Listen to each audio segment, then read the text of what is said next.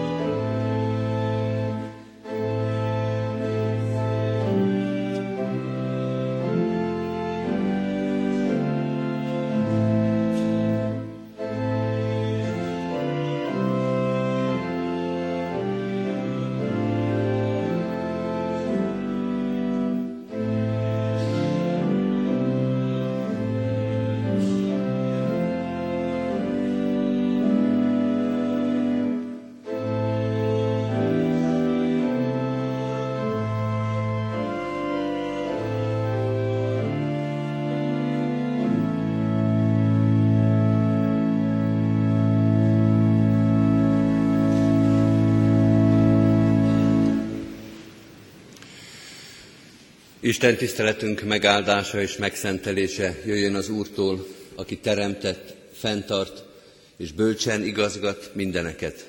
Amen. Hallgassuk meg Isten igéjét úgy, ahogy az szól hozzánk Ézsaiás próféta könyvének 64. részéből, a 7-től a 11. verséig. Uram, atyánk vagy te mégis, mi vagyunk az anyag, te a mi formálunk, kezed alkotása vagyunk mindannyian. Uram, ne haragudj ennyire, ne emlékezzél örökké bűneinkre. Tekints ránk, minnyájan a te néped vagyunk. Szent városaid pusztává lettek, pusztává lett a Sion is, Jeruzsálem pedig laktalanná. Szent és ékes templomunk, ahol őseink dicsértek téged, tűz maradéka lett, romba dölt minden, ami drága volt nekünk. Még, ezen, még ezek után is tűrtőzteted magad, Urunk? Hallgatsz, és még tovább gyötörsz bennünket? Isten tegye áldottá igének hallgatását és szívünkbe fogadását. Most hajtsuk meg a fejünket és imádkozzunk. Mennyei atyánk, köszönjük, hogy a kérdésekre nálad van a válasz. Ad, hogy fel tudjuk tenni, felmerjük tenni a legnehezebb kérdéseket is. Ad, hogy türelemmel és engedelmesen várjuk a válaszaidat. Segíts, hogy halló távolságban maradjunk, hogy halljunk téged, és biztosak lehessünk abban, te is hallasz minket. Oly sokszor távolodtunk el tőled, olyan távolról indultunk el hozzád. Köszönjük, hogy mégis van út, amely hozzád vezet. Köszönjük, hogy a te irgalmad, a te kegyelmed visszafogadó irgalom és kegyelem, amely számon tart minket akkor is, ha távol vagyunk. Köszönjük, hogy most nem ezt a távolságot érezzük. Köszönjük, hogyha nem ezt a távolságot érezzük, hanem a te közelségedet. Hogy megérezhetjük, hogy visszafogadtál, elfogadtál, hogy bűneinket megbocsátottad, hogy meghallgattad bűnbánó imádságunkat. Köszönjük, hogy érezhetjük a Te jelenlétedet, nem csak itt a templomban, hanem majd hazafelé is, otthonunkban, a hétköznapokban, a küzdelmeinkben. Érezhetjük a jelenlétedet a fájdalomban és a gyászban, épp úgy, mint az örömben és a háladásban. Mutasd is meg magadat nekünk. Mutasd meg magadat a szomorúságban és az örömben egyaránt a te közelségedet, a te elfogadó szeretetedet. Bocsáss meg nekünk, hogyha ez sokszor nem érdekelt minket, hogy sem a szomorúság, sem az öröm nem vitt közel hozzád, hogy sokszor elválasztottak éppen, hogy lázadóvá, békét lenni, engedetlenné tett a szomorúság, hogy öntelté, magabízóvá, feledékenyé restétett minket az öröm és a jólét. Bocsáss meg mindent, ami elválasztott. Bontsd le ezeket az elválasztó falakat. Egyenesítsd ki az utat, mely hozzád vezet. Segíts nekünk, hogy mindig melletted maradhassunk. Szent lelkedért imádkozunk most, mennyei atyánk. Bocsásd ki ránk a te lelkedet. Mutasd meg a közelségedet, és szólj hozzánk, mert a te ige hirdetésedre, a te üzenetedre van szükségünk. Ezért jöttünk. Segíts, hogy most valamennyien együtt, az ige hirdető és az ige hallgató együtt figyeljen rád. Csak az legyen fontos, amit te mondasz. Csak az jusson el a szívünkig, az tapadjon meg az emlékezetünkbe, a lelkünkbe, a szívünkbe, amely tőled jövő üzenet. Így áld meg az Isten tiszteletünket és egész életünket a te jelenléteddel, üzeneteddel, szent lelked vezetésével. Amen. Kedves testvérek, készüljünk az ige hirdetésre a 151. dicséretünkkel, annak egyetlen verszakát énekeljük, 151. dicséret, Uram Isten, siess minket megsegíteni.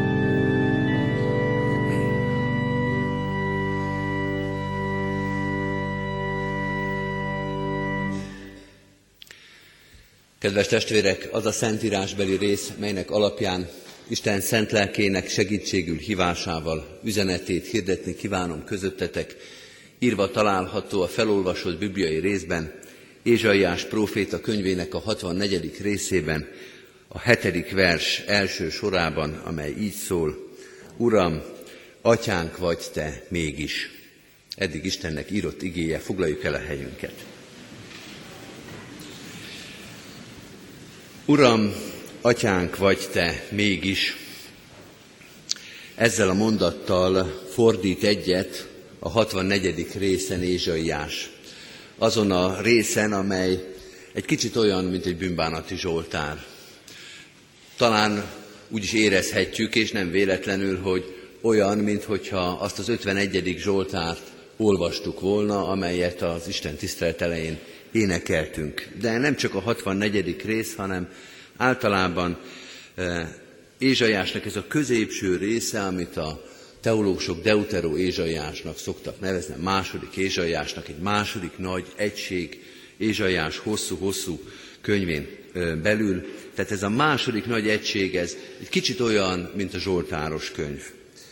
E, bűnbánatról, szomorúságról, vigasztalásról, reménységről szól, és olyan emelkedett és olyan lírai stílusban, mint a Zsoltároknak sok-sok szép darabja, például az 51. Zsoltár is, amely ebben a bőti hónapban, ebben a bőti időszakban a hónapunk és minden Isten tiszteletünknek az énekelt Zsoltára.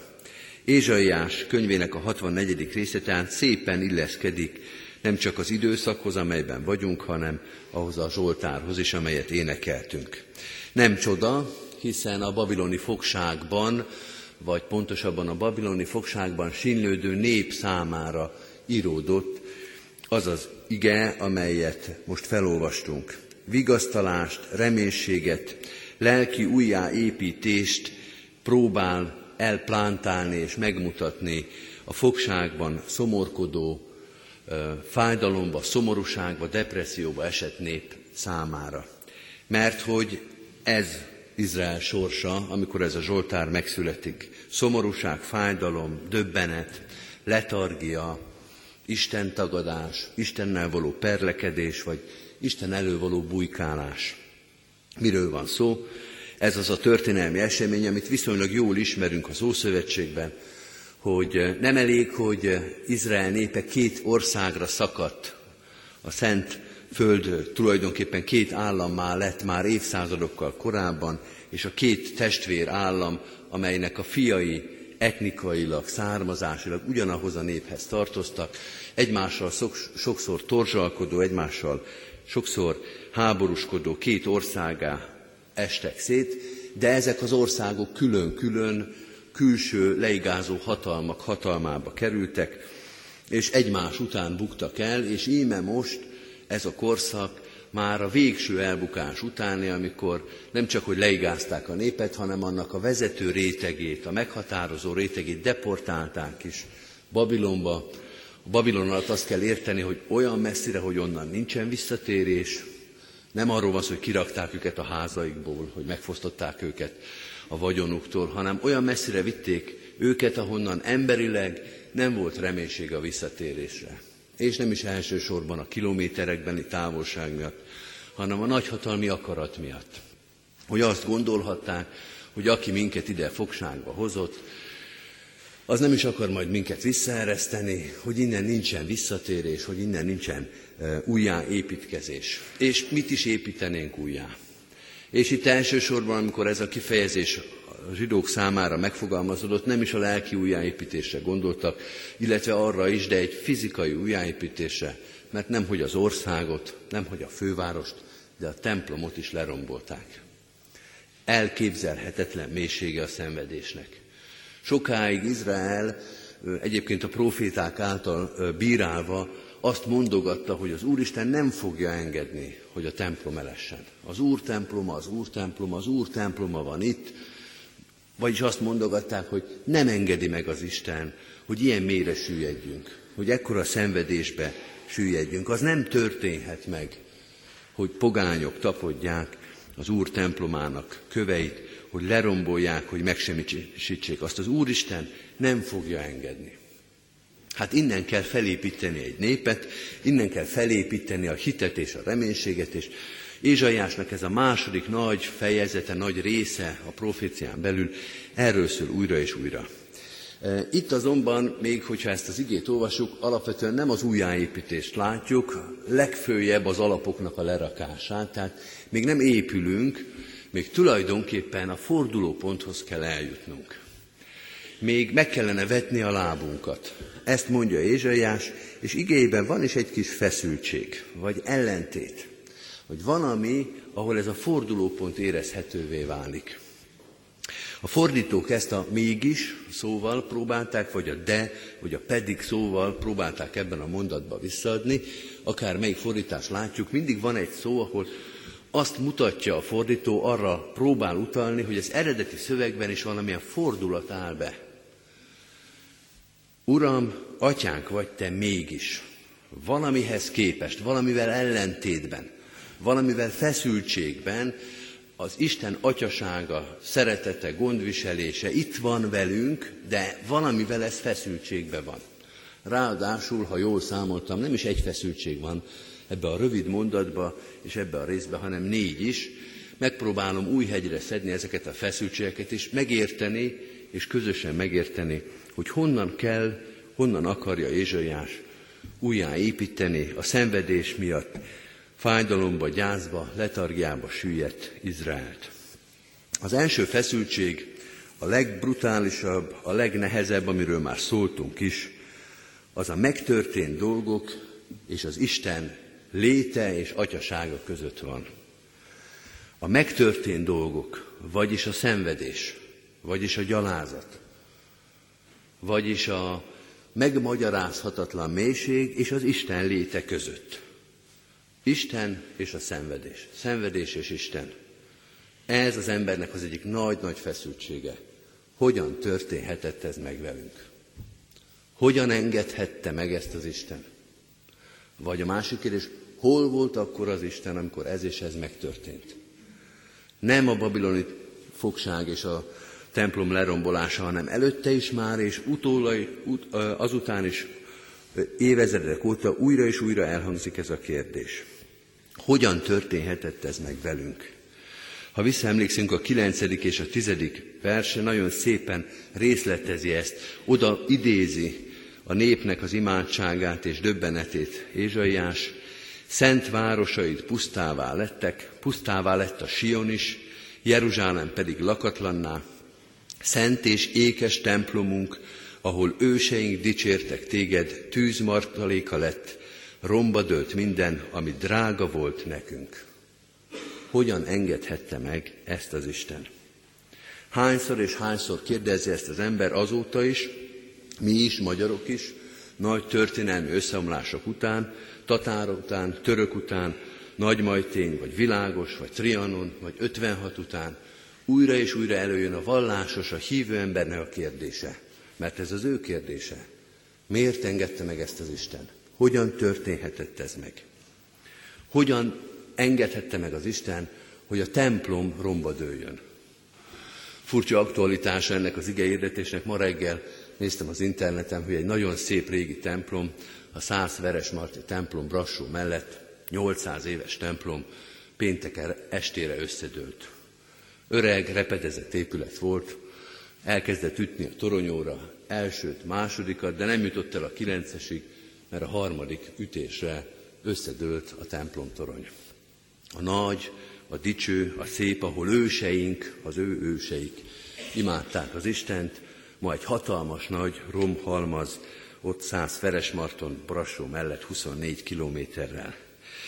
Sokan vannak, akik eh, ott topognak most e körül a romhalmaz körül.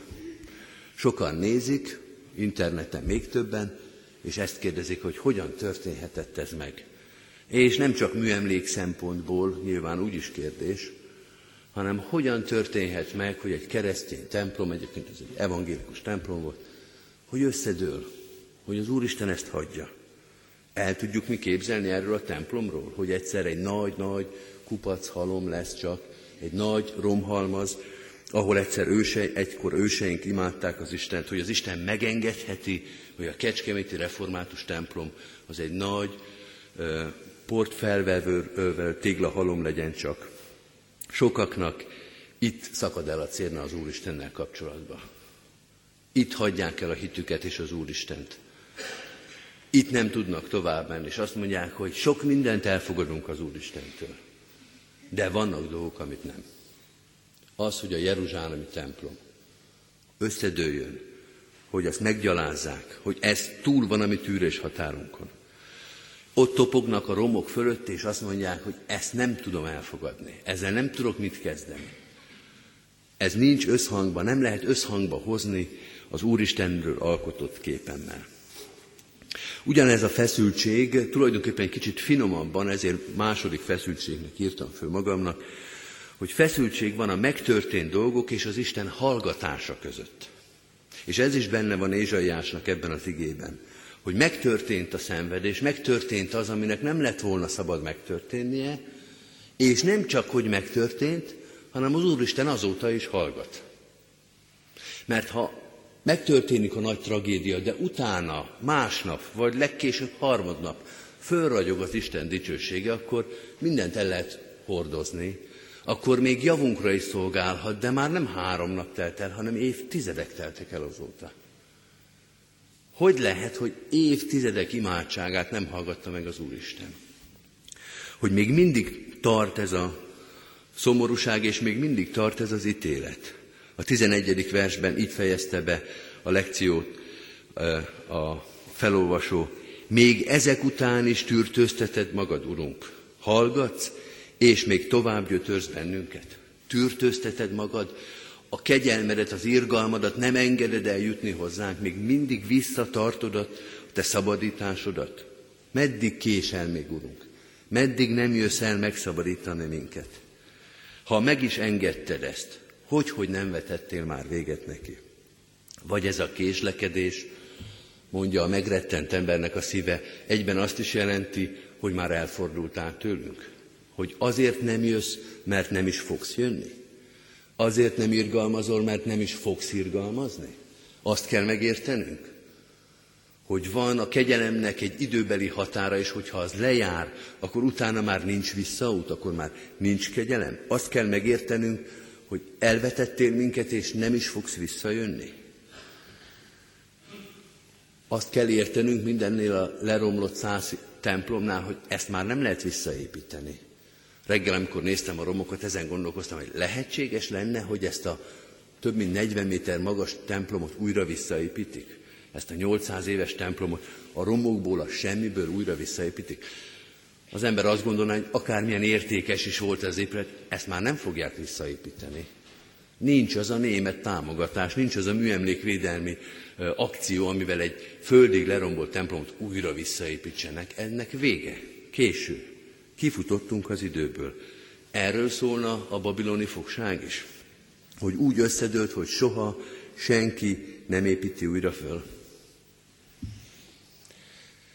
Egy másik proféta, Ezékiel proféta hallja ezt a kérdést az Úristentől. És még csúnyábbat lát, még félelmetesebbet lát, mint a leomlott templomot. Egy völgyet lát tele kiszáradt csontokkal. És az Úristen megkérdezi, hogy emberfia, életre kellnek ezek még? Megelevenedhetem az, ami már kiszáradt, ami már elporlatt, ami nem hogy a föld fölötti romhalmaz, hanem már a föld alatt van. Azt kérdezi az Úristen, hogy van-e olyan, ahonnan az Úristen még nem tud visszatérni. Ahol azt lehet mondani, hogy késő, már késő a kegyelem, már késő az irgalom. Ebből már nem lesz semmi. Még tíz évvel ezelőtt, ha megerősítették volna a falakat, még ötven évvel ezelőtt, ha nem mentek volna el a százok, még száz évvel ezelőtt, ha másképpen fordul a történet, akkor még megmaradhatott volna ez a templom, de ma már ezen késő sírni, késő bánat, ebből már nem lesz semmi. És emberileg ez tényleg így is van. Ezékiel proféta azt mondja, és Ézsaiás is ezt mondja tulajdonképpen a babiloni fogságba belefáradt embereknek, hogy az Úristenek nincsen késő. Az lehet, hogy emberileg elviselhetetlenül hosszú ideig hallgat. Indokolatlanul hosszú ideig várakoztat minket. És úgy érezzük, hogy kiszaladt az Úristen az időből. Most már hova jöjjön? Most már mind kegyelmezzen? Most már hova tegye az irgalmát? De az Úristen az idő nem számít. Az Úristen a kivárhatatlanul hosszú idő után is mindent újraépíthet és kegyelmezhet. Ezek a feszültségnek az egyik oldalai, hogy hogy van a szenvedés és az Úristen együtt. És hogy van az, hogy az Úristen hagyja a szenvedést hosszú-hosszú ideig. Olyan hosszú ideig, hogy azt érezzük, hogy innen már nincs is visszatérés. De van ennek a eh, feszültségnek egy másik oldala is. Egy másik oldala mondjuk a hívő ember oldaláról, vagy hívő embert nézve. Mert ez az ige, amelyet felolvastunk, ez tulajdonképpen egy hitvallás. Így szól, a hetedik vers így hangzott, Uram, atyánk vagy te mégis. És itt is van egy feszültség, hogy megtörtént a szenvedés, megtörtént az ítélet, és mi mégis téged tekintünk az atyánknak. A szenvedés ellenére is te vagy a mi atyánk, te vagy a mi kegyelmes Istenünk. Mert még a szenvedésben sem tagadunk meg téged. Ez ugyanolyan feszültség, mint amiről idáig beszéltünk. És sokan éppen ettől a feszültségtől válnak idegessé. Mások hitvallásától, hogy hogyan bízhattok még az Úristenben. Az egyik feszültség az eltávolított, az már elszakított, a másik pedig pont ebből fakad, hogy meddig verjen még titeket az Úristen, hogy elforduljatok tőle. Nem kéne már otthagyni ezt az Úristent? Nem idegesítő, nem irritáló ez a mégis hit, hogy te vagy mégis az atyánk, még a babiloni fogságból is. Hát már ott is rezgett a léc Izraelbe, amikor otthon voltunk, és ott keseregtünk, és ott rettegtünk. De még a babiloni fogságból is tart a hitvallás. Ez is feszültség. Van egy híres párbeszéd a Bibliában, ugyanek körül a téma körül, Jobb és a felesége között. Jobb azt mondja, hogy ha a jót elfogadtuk az Úristentől, a rosszat is el kell fogadni. És ettől a mondattól a sokat szenvedő feleség, mert ő ugyanannyit szenved, mint Jobb, még egy kicsit többet is, ez a sokat szenvedett asszony elveszti a türelmét, és azt mondja, hogy még mindig fedhetetlen vagy. Még mindig az Istenbe bízol. Elvette a gyerekeidet, elvette a vagyonodat, elvette az egészségedet. Mindent elvett, és jössz itt nekünk ezzel a kegyes szöveggel, hogy el kell fogadni az Úristen. Ez a szerencsétlen, sokat szenvedett asszony elveszíti a türelmét a hittel szemben. És azt mondja, hogy átkozd meg az Úristent, és haj meg. A feszültség, ez a harmadik feszültség azt mondja, hogy a szenvedés és az Úristen között nincs egyenlőséggel. Benne ülök a szenvedésnek a közepén, nem a közepén, a legmélyén, de nem ebből akarom megismerni az Úristent. Nincs összefüggés a szenvedéseim és az Istenbe vetett hitem, az Istenbe vetett bizalmam között, mert nem azonosítom a szenvedést az Úristennel. Még akkor sem, hogyha az ő büntetéseként élem meg. Azt mondja Ézsaiás is ezzel a hitvallással, vagy ezzel a megfogalmazással, hogy itt vagyunk a szenvedésben és a fájdalomban, de Istenre atyánként tekintünk, mert nem a szenvedés az, amiből az Úristent meg lehet ismerni. Nem a szenvedésből próbáljuk összerakni, hogy mi, a mi Istenünk az, aki fájdalommal és szomorúsággal látogatott meg minket. Az egész Deutero Ézsaiás, az egész Ézsaiási igehirdetés erről szól, amiről szó, Jobb is. Hogy a szenvedés ne takarja el tőlünk az Úristent. És főleg ne lépjen az Úristen helyébe. Ne a szenvedéseinket, ne a fájdalmainkat, ne a kétségbeesésénket rakjuk az Úristen helyébe, hanem próbáljunk meg kilátni a szenvedés sötétségéből és hegyei közül az atyára, aki még ezután is, mégis és ezzel együtt is, ami atyánk és kegyelmes Istenünk. Miért tudja ezt megtenni Ézsaiás? És itt lesz a negyedik feszültség, bár az az igazság, hogyha időrendi sorrendbe akartuk volna rakni, ezzel kellett volna kezdeni. Miről beszél Ézsaiás? Azt mondja, hogy az időbeni első feszültség az nem ott van, hogy mi mégis bízunk az Úristenbe, pedig megbüntetett minket. Nem abban van, hogy tele van a világ szenvedése, pedig az Istenről állítólag azt mondják, hogy ő jó. Nem ez az igazi feszültség. A feszültség az Isten népe és az Isten között van. Az Istent elhagyó ember és az Isten között van. Innen indul a feszültség. Bűnvallással indul Ézsaiásnak ez az ige hirdetése, bűnbánattal. Hogy mi elhagytunk téged, hogy mi nem becsültünk téged, hogy mi feszültséget teremtettünk közted és magunk között. És ez végig repett az életünkön. Hogy ez végig repesztette az életünket, a hitünket, a hétköznapjainkat. Ádámtól, Évától kell kezdeni a történetet, átvitt értelemben, és a szó szoros értelmében, hogy ott szakadt meg ez a történet. Tele van a világ szenvedéssel? Tele van babiloni fogsággal? Hát nem kellett volna ennek így lenni. Hát nem az Úristen kezdte ezt a történetet. Mi hagytuk ott. Mi voltunk azok, akik nem becsültük. Ha egy kicsit korábbról olvastuk volna az igét, a 64. résznek az előző versei, azok teljesen olyanok, mint az 51. Zsoltár, bűnbánatot tartanak, azt mondjuk, vagy azt olvassuk itt, minnyáján olyanok lettünk, mint a tisztátalanok, minden igazságunk olyan, mint a szennyes ruha, elhervadtunk minnyáján, mint a falevél, bűneink elsodortak bennünket, mint a szél. Nincs, aki nevedett segítségül hívná, aki buzgón ragaszkodna hozzád, elrejtetted orcádat előlünk, bűneink hatalmába adtál bennünket. Uram, atyánk vagy te mégis. Na ez a feszültség. Hogy ennyi bűn és istentelenség után még mindig atyánknak nevezhetünk téged. Ennyi bűn és istentelenség után, amely mindenkire vonatkozott, az egész népre, nem csak a vezető rétegre, nem csak akik nem jártak templomba, nem csak akik idegenként költöztek be, az egész nép, mindnyáján elpárolt, elpártoltak, egyetlen egy sem hű az Istenhez.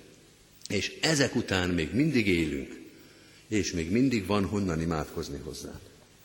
Kedves testvérek, ez a Zsoltár, ez az ige, ez a Zsoltár-szerű prédikáció innen indul. Hogy ha a bűneinket meg számon tartod, Urunk, akkor ki maradhat meg előtted? És mi még meg vagyunk, és még imádkozhatunk. Itt kezdődött el a repedés. Meg én visszamegyek erre a szerencsétlenül járt templomra, ott kezdődött el a repedés. Az nem 2016. február 19-én omlott össze ez a templom, hanem amikor elhagyta a közösség, amikor ott hagyták, elmenekültek a szászok. Egy közösség nélkül maradt templom. Egy ilyen régi, szép, de mégis hatalmas, nagysúlyú templom. Ha azt nem gondozzánk, ha ott nem áll mögötte egy közösség, akkor persze, hogy előbb-utóbb össze fog dőlni. Nem az első templom egyébként. Erdélyben sok ilyen összeomlott templom van. Közösség nélkül, akik karba tartják. Nem az összeomlással kezdődött, hanem amikor elment a közösség. Vagy amikor úgy érezte a közösség, hogy őnek ott nincs hazája, most mehetünk vissza a történelembe. De valamikor elkezdődött, ez csak a beérett gyümölcs. Nem Babilonnál kezdődött a szenvedés. Nem a, a templomnak az összedőlésénél vagy a lerombolásánál, hanem hol kezdődött el? Hát ott, hogy mi elhagytunk téged. Miről szól ez a történet, kedves barátaim, kedves testvérek? Egy élet és egy történelem szemléletről. Azt mondja Ézsaiás, nem a történelmünk és a történetünk felől kell az Úristent és az Istennel való kapcsolatunkat megérteni, hanem fordítva. Az Isten kapcsolatunk felől fogjuk megérteni a történetünket. Nem a babiloni fogságból próbáljuk megtalálni az Úristen, hanem az Úristennel való kapcsolatunknak a történetéből tudjuk megérteni, hogy miért van ez a babiloni fogság. Hogy honnan jön a történetünknek az eredője. Az Isten kapcsolat értelmezi az embernek az életét, és nem fordítva.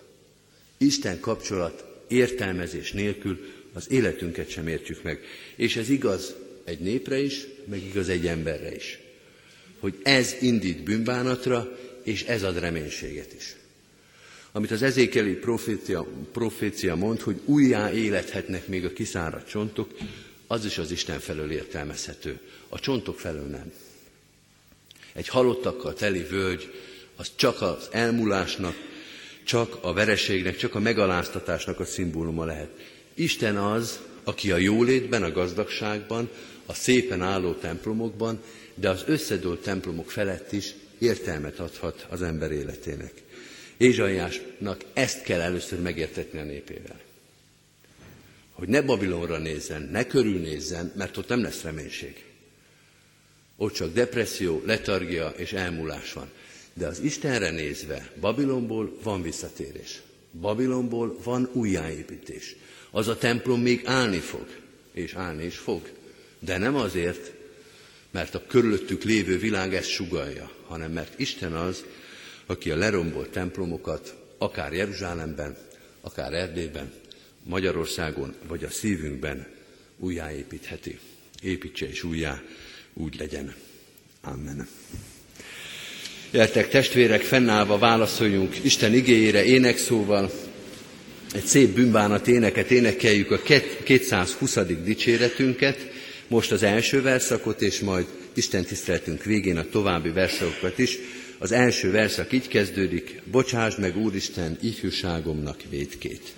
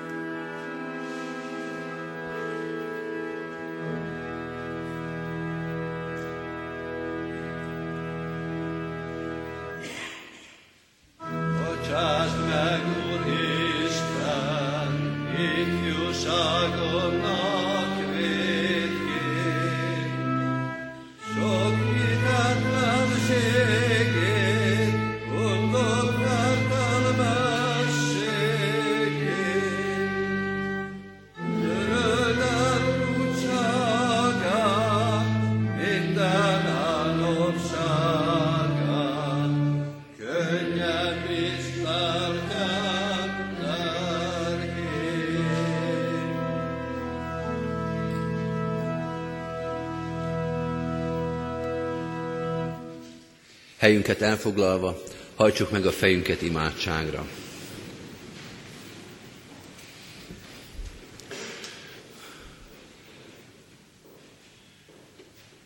Urunk, atyánk vagy te mégis, annyi szenvedés, annyi fájdalom, annyi szomorúság után és közepette is.